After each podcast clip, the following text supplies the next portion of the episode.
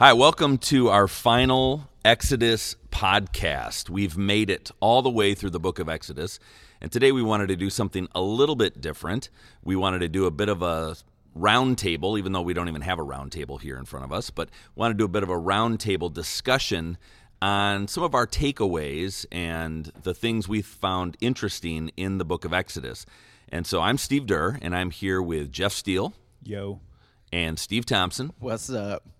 And uh, thanks, guys. That was that was that was awesome. It's very casual, casual and, and fun.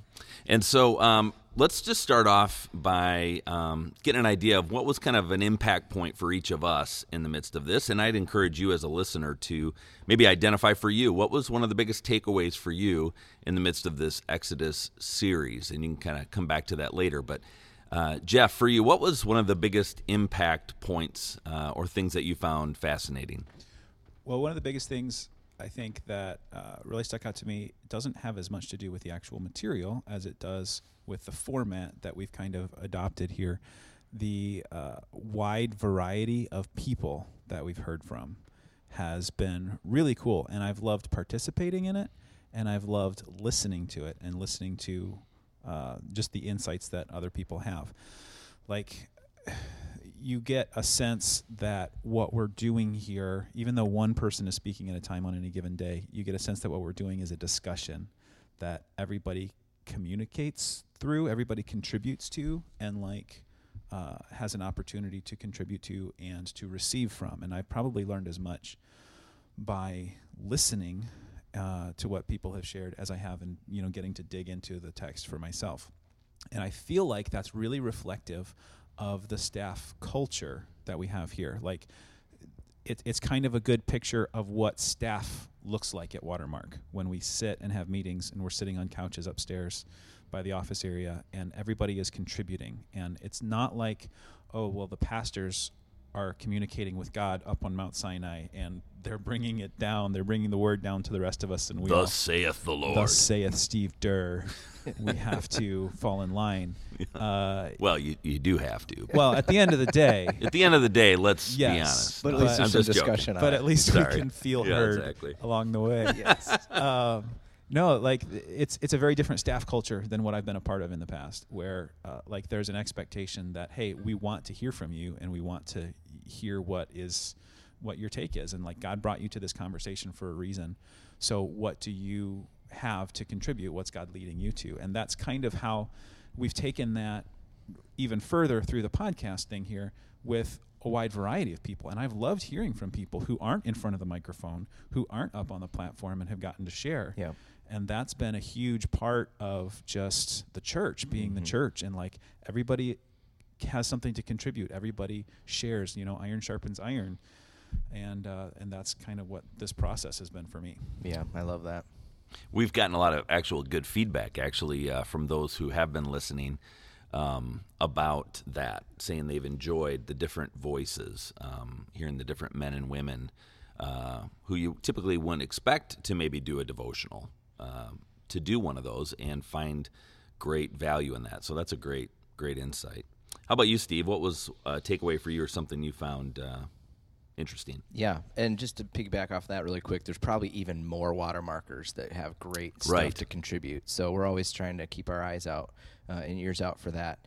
Um, okay, I guess I'll go two sides. One, like the spiritual side, the impact was probably, I shared it on Tuesday, so I'm not going to repeat it, but just my, my own and ours as a family personal exodus uh, into more of a financially sustainable place. It's just, we've been hearing God's voice so clearly. Um, it's been good to have him pressing us into obedience. That's been good.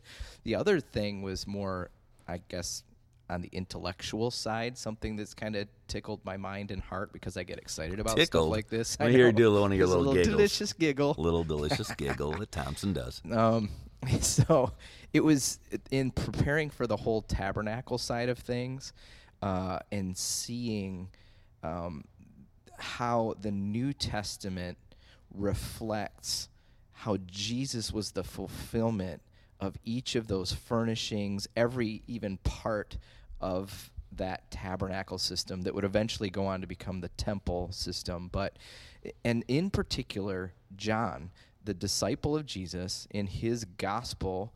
And also, I believe John, that same one, wrote Revelation. I know there's a lot of uh, debate over that in the in the theological circles, but man, it feels like to me just how heavily John leaned into Jesus being the fulfillment of every aspect of that, um, and even the the heavenly design Uh, of that and the approach to God. And and God had it all working together from that point on, how he was going to just neatly tie everything up in a bow. And it was just so impressive to see, um, and, and exciting to see how Jesus is the fulfillment of that, and ultimately how we're going to get to see that in Easter, um, and how he invites us into the Holy of Holies. And so, uh, Jeff, you mentioned to me earlier uh, that you kind of had Uh, a bit of an impact point, too, for you when it came to the tabernacle and uh, yeah. following through on details. Explain that a little bit. Yeah, the tabernacle being, uh, I, I put it in the context. I'm thinking of the context of Exodus. This people, they're camping. Yeah. Okay. They're out in the wilderness, and um, the place that the fine details really uh, fit and really serve to Uh, you know, fill out what's happening in the tabernacle.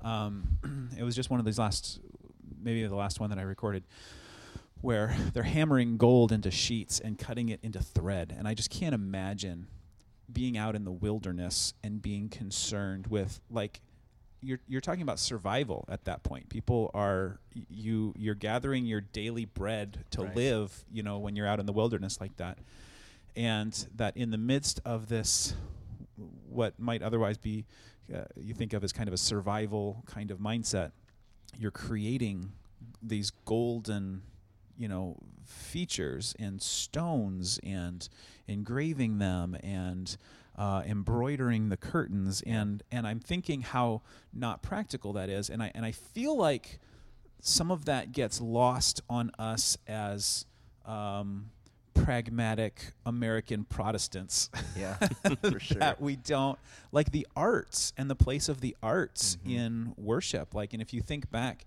to, uh, you know, like the Renaissance, and I mean, that's where the artwork came from, was the church. Yeah. Right. Like that, that was considered to be the highest ideal, the highest beauty that you could possibly want to capture. And that's where all this, a lot of this artistic expression came from. And from our standpoint, twenty-first century American Christians, like, I feel like we're so much more pragmatic in mm-hmm. that. And when you get a pragmatic administration in office and the, you know, arts funding gets cut, mm. and like that's always one of the first, like, oh, that's not necessary, we can cut sure. that. Yeah. Um, which, you know, whatever, that's, that's budget policy, that's not the point. But um, the place of the arts in worship, having that kind of prominent thing mm. in Exodus, um, where you might think it's not needed. You might think what you need is something that's very practical and serves the needs of the people. Mm. Um, and yet in that context, that's where this art and this beauty was really called forth yeah. in creating the tabernacle. That was really, really pretty amazing to me. Yeah, it seems like overkill, right? You're in the you're right. in the wilderness and you're doing stuff you never expect. It's like going camping and making sure every day you've got a, a clean tuxedo to wear. Right. It just doesn't seem to fit. So right. what I found interesting, uh, it, just talking about the tabernacle a second, is that I was actually interested in that stuff. I mean, I was not really looking forward to doing the devotions on the tabernacle, or even, honestly, sometimes listening to them, because I knew the sections were so long and detailed. And I knew, first of all, for me to read all that, uh, I thought it would be a bit of a challenge, um, and it was. But um, but even just to listen to that and hear things, because it's pretty redundant, mm-hmm. but finding a lot of great insight and challenge from that section that I didn't think I would. Mm. And so it's just cool that uh, God speaks in that way and through different people uh, to help me gain more from that. The one of the big, I guess, takeaway points for me throughout this whole Exodus journey has been, and I shared this most recently in my most recent podcast, um, but I've sensed it throughout the whole Exodus, is this idea of being saved from something and being saved for something, and that God wants to do both. And so they leave Egypt and they cross the sea, and they're saved from slavery. They're saved from that life of oppression. But then God takes them to Sinai, and he gives them his his word, his guidance and purpose and mission. And so they've been saved not just from slavery, but for the purpose of being priests to the world and a kingdom of priests. So they have a purpose, a mission. And then thinking most recently just uh, how um, they've been saved, you know, again, uh, God was pretty upset with them, and they've been saved from, you know, God's uh, wrath and, and God uh, God's threat from um, not going with them. God showed great uh, faithfulness and kindness to them. Um, and that, but saved in setting up the tabernacle for regular worship. So to me, it was just a challenge again in my own life. Do I settle for just getting saved from sin, uh, or do I see that as a gateway into a new life, that God wants to not just save me from my sin, but for a purpose, that my everyday life matters and how I live my life matters, and God wanting to do something new in my own life. So uh, just that pattern I've seen it a couple different times along the way. It was just a good personal challenge to me. That is good. It really is, isn't it? It was fantastic. Well done. So uh, and so for all of you, I mean, what what was the takeaway for you? Um, first of all, we want to say thank you for listening. Um, I've had people along the way say, you know, I got a little bit behind in my Exodus devotionals, and, you know, they hammer five out in a row. But uh, we really enjoy doing these and uh, find it uh, to be a lot of fun. Uh, what do you guys enjoy about uh, participating in these or listening to these? My favorite was listening to Thompson almost fall asleep that one time. Yeah, let's talk about some of the highlights. Why don't you explain that story, Thompson, because well, it's worth saying. Okay, so you talk about people listening five to five days in a row. So there, there's there is an element of procrastination to this, but there is also an element of forgetfulness. And so uh, there was one occasion where I knew I had the devotional coming up and I needed to record it, but everything else was taking precedence. Long story short, I climb into bed at twelve fifteen one long day. I had just taken cold medicine, some NyQuil, because I was not feeling great. And all of a sudden, my eyes bolt open, and I'm like, oh, no, I have a recording. I have a devotional to record still. And it's gonna it's morning. gonna go li- or live at four a.m. four a.m. So I've got roughly three and a half hours to yeah. get it done. So I, I drive over here to the hub, and I start preparing, and I'm falling asleep during preparing, let alone then when I start recording. And, and I read my devotionals because it helps me keep concise and clear. And uh, and I start yawning in the middle of reading my devotional. So when I walked in the next morning, it was fun to have Bethany say, so, Tomps, what time did you record your devotional last night? And I'm like, what? Why? How did you know? Yeah, that was bad. That was a classic. Sometimes you'll hear a train in the background uh, from recording. But, yeah, we've had a lot of fun uh, doing this. And uh, it's been really cool, too, as Jeff shared right from the get-go, to have a, a – a large number of other watermarkers uh, participate in this. And so, um, like like Steve said, we'd love to have more people engaged and involved. And I was thinking about a whole nother, another group of people, some just different folks who kind of came to mind as well that would be great at this. So mm-hmm. that might be something you're interested in, uh, and you could let us know. Uh, otherwise, hopefully we'll connect with you. But uh, we'll we're gonna have tryouts next time. We'll have tryouts, yeah, exactly. Can you stay awake while doing it? Um, that's awesome. But we do want to thank you so much for uh, joining us on this journey through Exodus, and uh, we hope it's been um, a helpful thing for you. I know it has been for for us. Can I throw out one yeah. last thing before you sign off officially? That's great. Yeah. Just I, I was thinking it would, might be helpful for some of us in our own Exodus. It might be more along the lines of an addiction, and it's one of those hard things to kick, and we know that Jesus has saved us from it, and we we hear that whole freedom in Christ, and and now we live by the Spirit, and yet the practicality of how that works is so hard.